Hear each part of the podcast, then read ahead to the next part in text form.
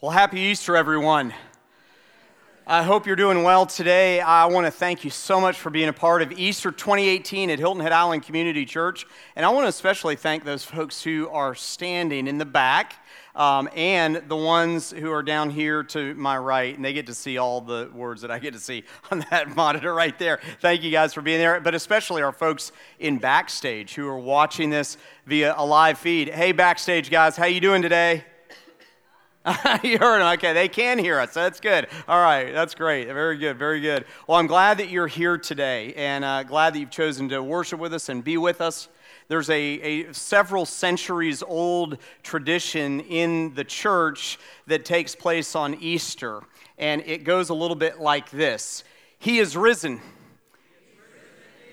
And that is something that started several centuries ago, but it originated from the passage of Scripture, that declaration. It uh, references or it comes back to Luke chapter 24. And that's where we're going to be today in Luke chapter 24. If you have your Bibles, you can turn there. You can go there. If you have your uh, you know, devices, you can jump on there on your devices. We're going to be in Luke 24. If you don't, the words will be on the screen this morning. And we're going to be taking a look at really this chapter that's really an amazing chapter. In fact, uh, there are literary scholars who don't believe in the truth of the Bible, but they say that Luke chapter 24 is one of the best literary parts in all of Scripture.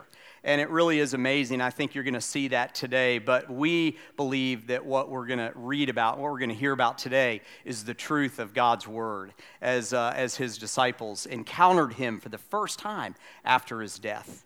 I wonder what it would have been like to, to be one of his followers. I mean, kind of get there for a moment.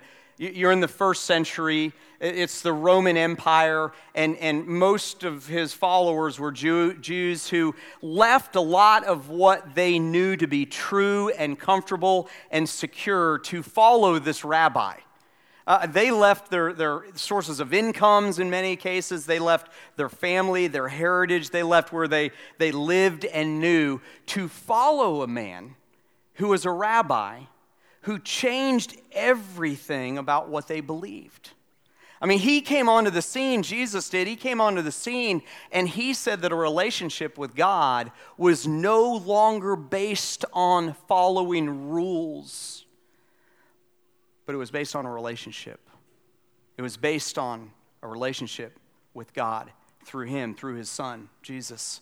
And that would have turned the world upside down in April and May. We're going to be walking through the book of Acts and looking at the very first church and those people who are so brave and they turned the world upside down. We're going to be doing that in April and May here. But Jesus was the original one who turned the world upside down just by what he taught. And they followed him. And then get this all of a sudden, in the midst of following him, one day after Passover, he's arrested falsely accused, falsely charged, goes through a phony trial, is, is beaten, is whipped, is scourged, is nailed to a cross to die. And all of a sudden, this one that you followed, that they followed, was put in a tomb. And he was gone. He was gone. The one that many of them had risked everything for was gone in a moment. And then God, in His sovereignty, God, in His complete understanding of who we are, arranged things so that these followers would have several encounters with Jesus after His death.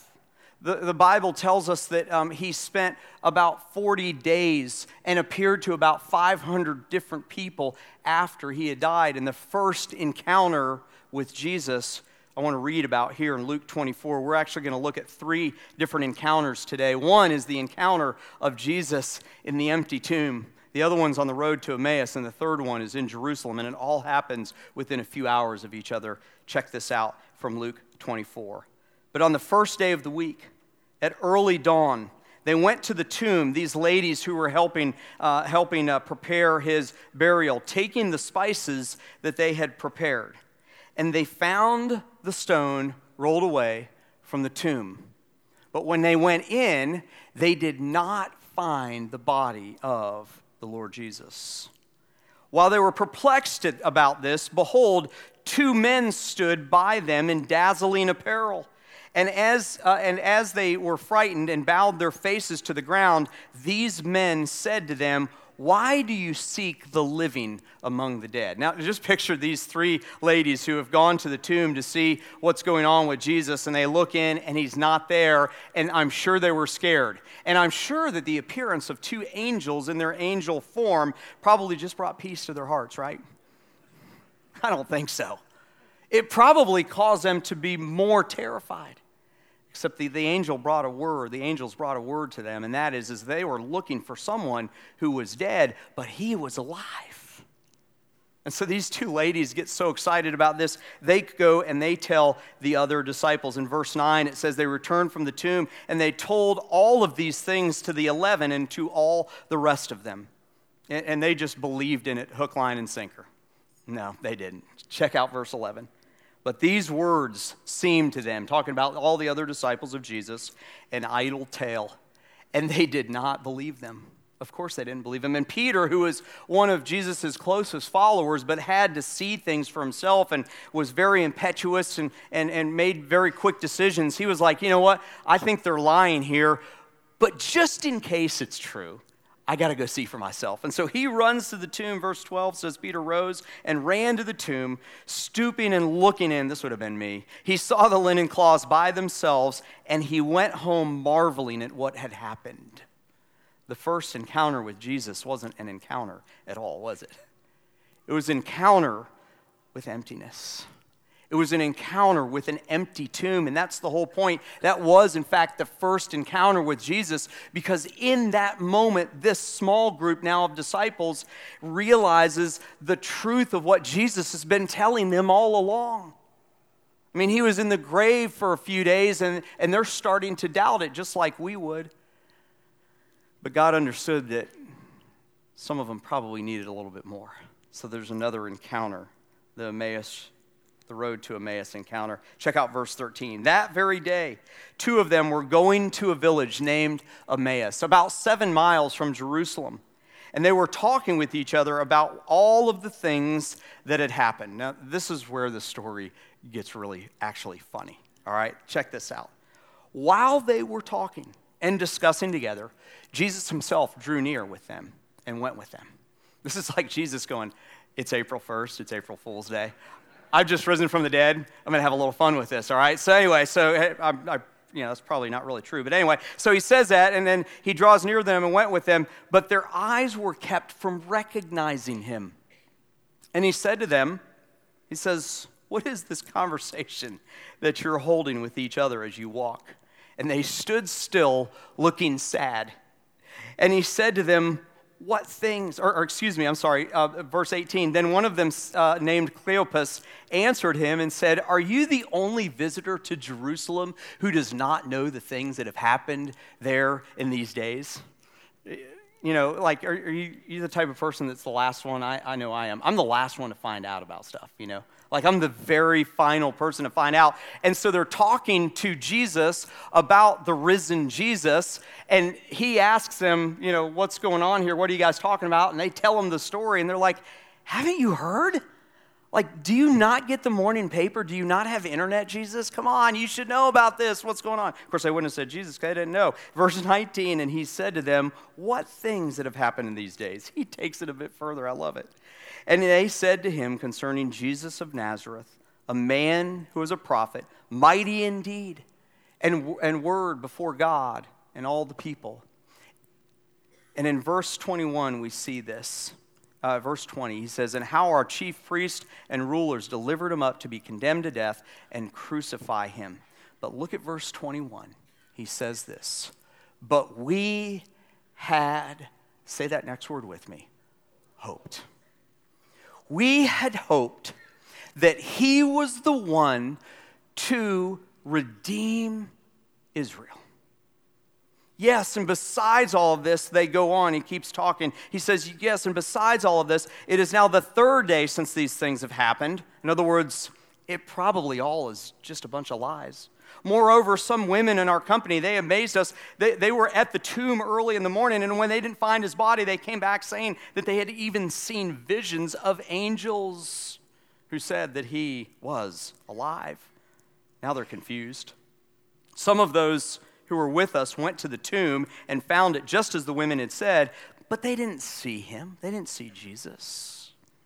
And so you see the confusion, this tension that is set in because the one that they were following is now dead and they can't explain it. They have no explanation for it. They don't really believe the testimony of these ladies who came. They're not really sure that what they believe at this point in time.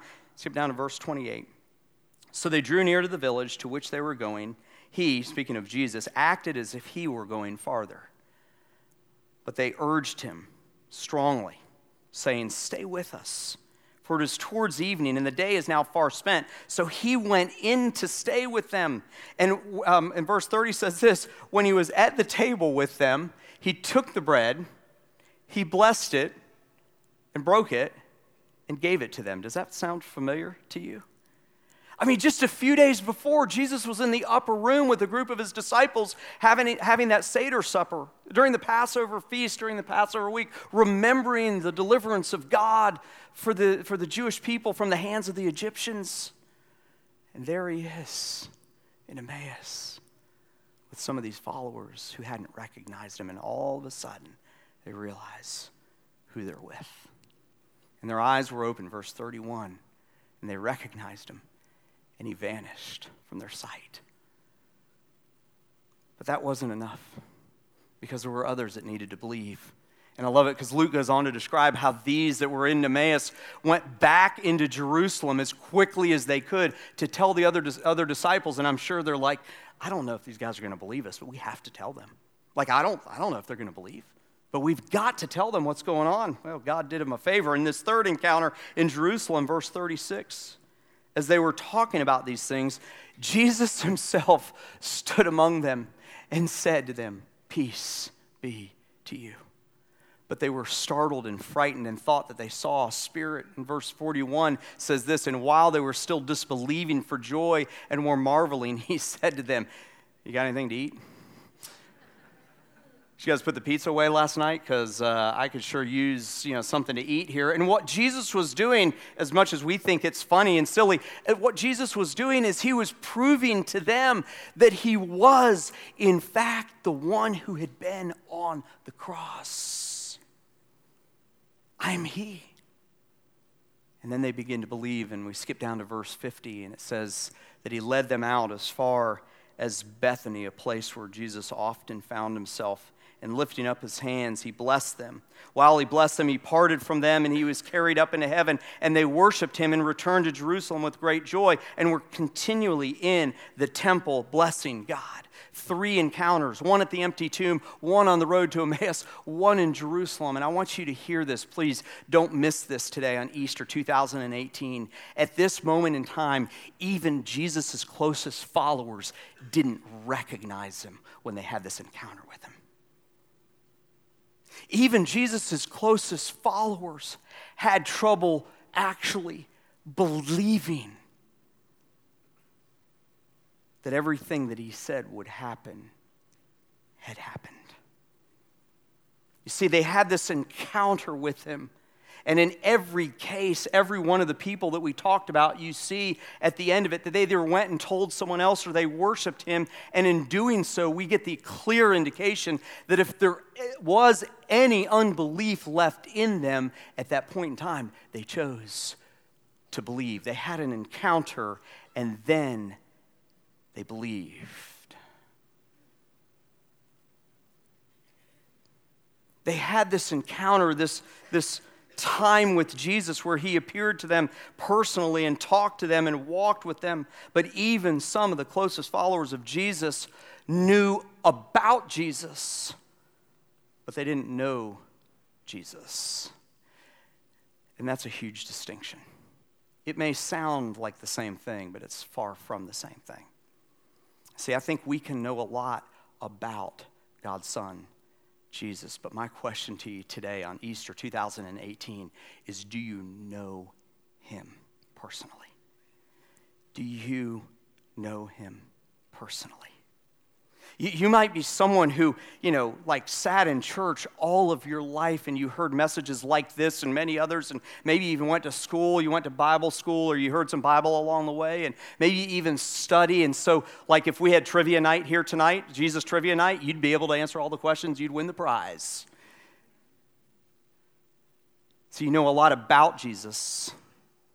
But my question to you today is do you know Jesus personally?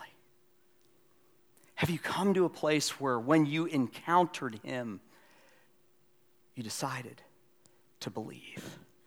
Because in all of these cases that we just read about, at the end of themselves, they had to come to a conclusion, and the conclusion in every case was that he was real, that Jesus did die on the cross, that he was alive after being dead, and that Jesus is the Redeemer that they had hoped for. Oh man, that's the beauty of the risen Savior. Is that he was and he is everything that he talked about. And my challenge to you today on 2018, Easter 2018, on April 1st, the first day of April, no, no jokes in here, okay? All right, all right, for a moment. You can do that later at lunch, all right? Here's the deal Do you really know Jesus personally? We have this, you know, little um, nomenclature in, the, in our Christian culture, and uh, sometimes we take it too far by, by, by uh, you know, any, any uh, view. We take it too far sometimes, our little cultural things that we talk about in the church. But there's one that is so deeply important, and we ask people this question, and the world looks at us like we're crazy. And it's this it's the statement a personal relationship with Jesus. You do realize that if you do have a personal relationship with Jesus, those who don't probably think that you're crazy and they think that we're crazy. But I got to tell you, God would not have sent Jesus back to this earth to appear over the course of 40 days to 500 different people personally if he didn't want to have a personal relationship with us. And so, my question to you today is do you know him personally, or do you just know about him? Do you know him personally, or do you just know about him?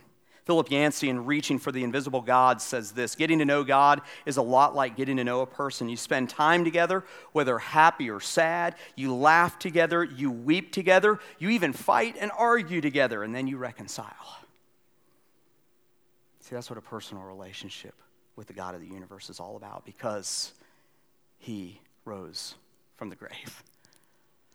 I, come home at night, and uh, I've, my kids are getting a little bit older now. Um, they're 13 and uh, 11. Uh, and, and I come home at night, and um, it used to be that the kids would be like, Dad's home. And they would come running to me. You guys remember that? If your parents are like, Dad's home, yeah, he's home. That doesn't happen anymore in my house. But you know who's excited when I come home? The dog. Kokomo, he's excited. Kokomo comes up and he, he rushes up to me and he starts biting my pant leg and he barks and he's really loud. But he barks and he, he barks and he barks and he barks and he is really persistent. And he could have gone on his walk or he could have been, you know, out. Uh, I'm sorry, it's Easter. I shouldn't be talking about out, but that's okay. So anyway, so he's, he could have been out over the last hour like 10 times. But when I come home, I'm dad to him. And when I come home, he is waiting for that walk. And my family's like, why do you have to take him for a walk every night?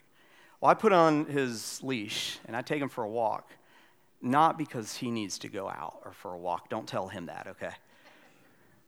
But there are a lot of days I need some time by myself to do what Philip Yancey talked about. Just to talk, just to cry out, to get mad sometimes, to be thankful sometimes, to be joyful sometimes, but to talk to the God of the universe. And I hope if you're here today, and maybe you've sat in church for a long time and you associate yourself with being a Christian, but you've never entered into that personal relationship with Christ, that you would do it. Yeah, the world's going to think you're crazy. But you know what? Having a personal relationship with the God of the universe is a lot better than anything the world is going to tell us that we're crazy about, right? Hope that you would do that today. If you're here today and you're skeptical and you're like, man, I don't even know if I believe this whole Jesus thing, my prayer is, is that you would accept him as your Savior, regardless of where you've been, regardless of how ashamed you might think you are, regardless of how much you think you don't deserve it. That's why he died on the cross, is for you. you know, these disciples came to the end of their excuse, they came to the end of their disbelief, and at some moment in time, they chose to enter in to that personal relationship with the Son of God, the risen one. You can have that kind of relationship today. It begins with understanding three things about this gospel message why Jesus came. He came because this fact is true. You and I, we all have sin, and that sin keeps us from a holy God.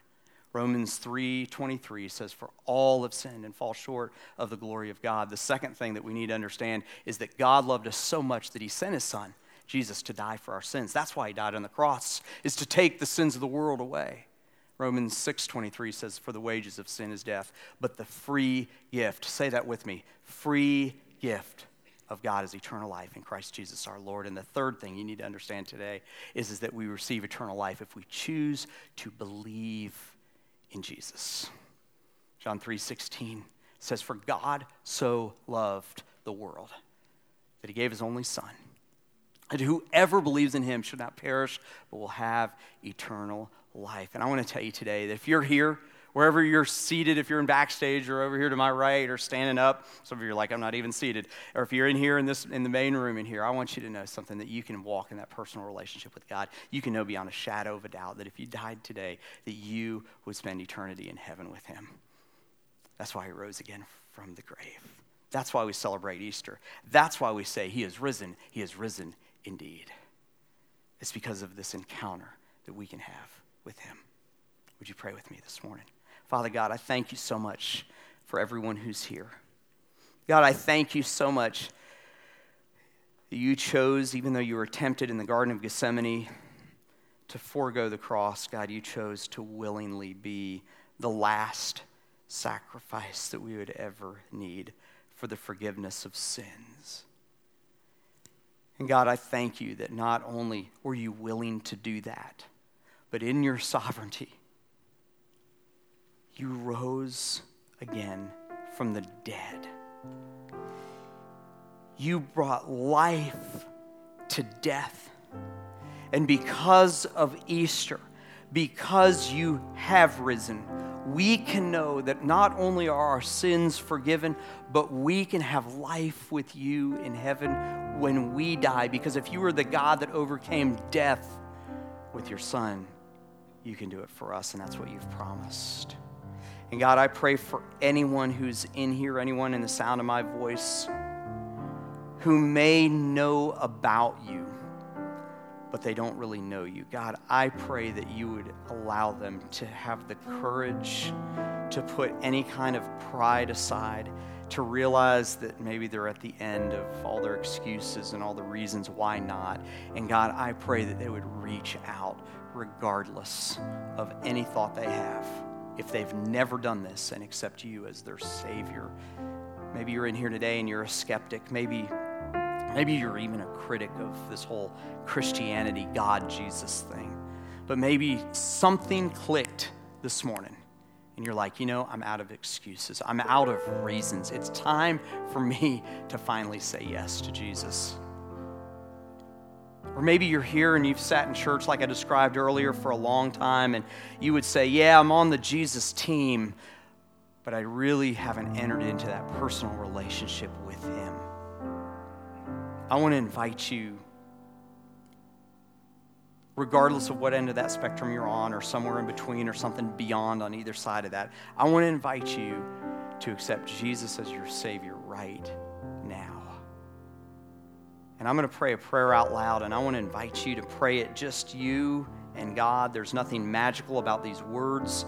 What's really important is the intent of your heart. And if you would like to receive Jesus as your personal Savior today, I want to invite you to pray this prayer that I'm going to pray out loud right now.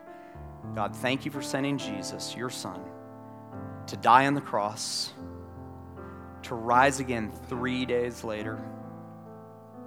And I admit today, on April 1st, 2018, that I am a sinner. And right now, I receive, I accept, I believe in you, Jesus, to be my personal Savior. Help me now, Father God, to live for you. If you prayed that little prayer just in the quietness of this room with every head bowed and every eye closed, I hate to be embarrassed, and I promise I won't embarrass you, but I want to pray for you. If you prayed that prayer along with me, would you be so bold to just raise your hand and let me pray for you?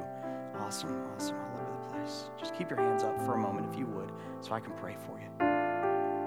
Just keep them up for a second. God, I thank you so much for these who have their hands raised. God, I pray right now for all of these who have said yes to you today, God, wherever they are spiritually. God, I, I just thank you that today is their day of salvation, God.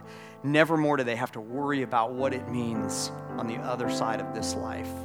God, I pray that you would anchor them to your word and to a group of people, to a church who want to help them grow in their faith, walk with you you can put your hands down. God, I pray for each and every one of us who's in here. God, for those of us who already have accepted you as our Savior, God, I pray that this Easter we would be fully aware of the deep meaning of what it means that you died for our sins, but also that you rose again from the grave.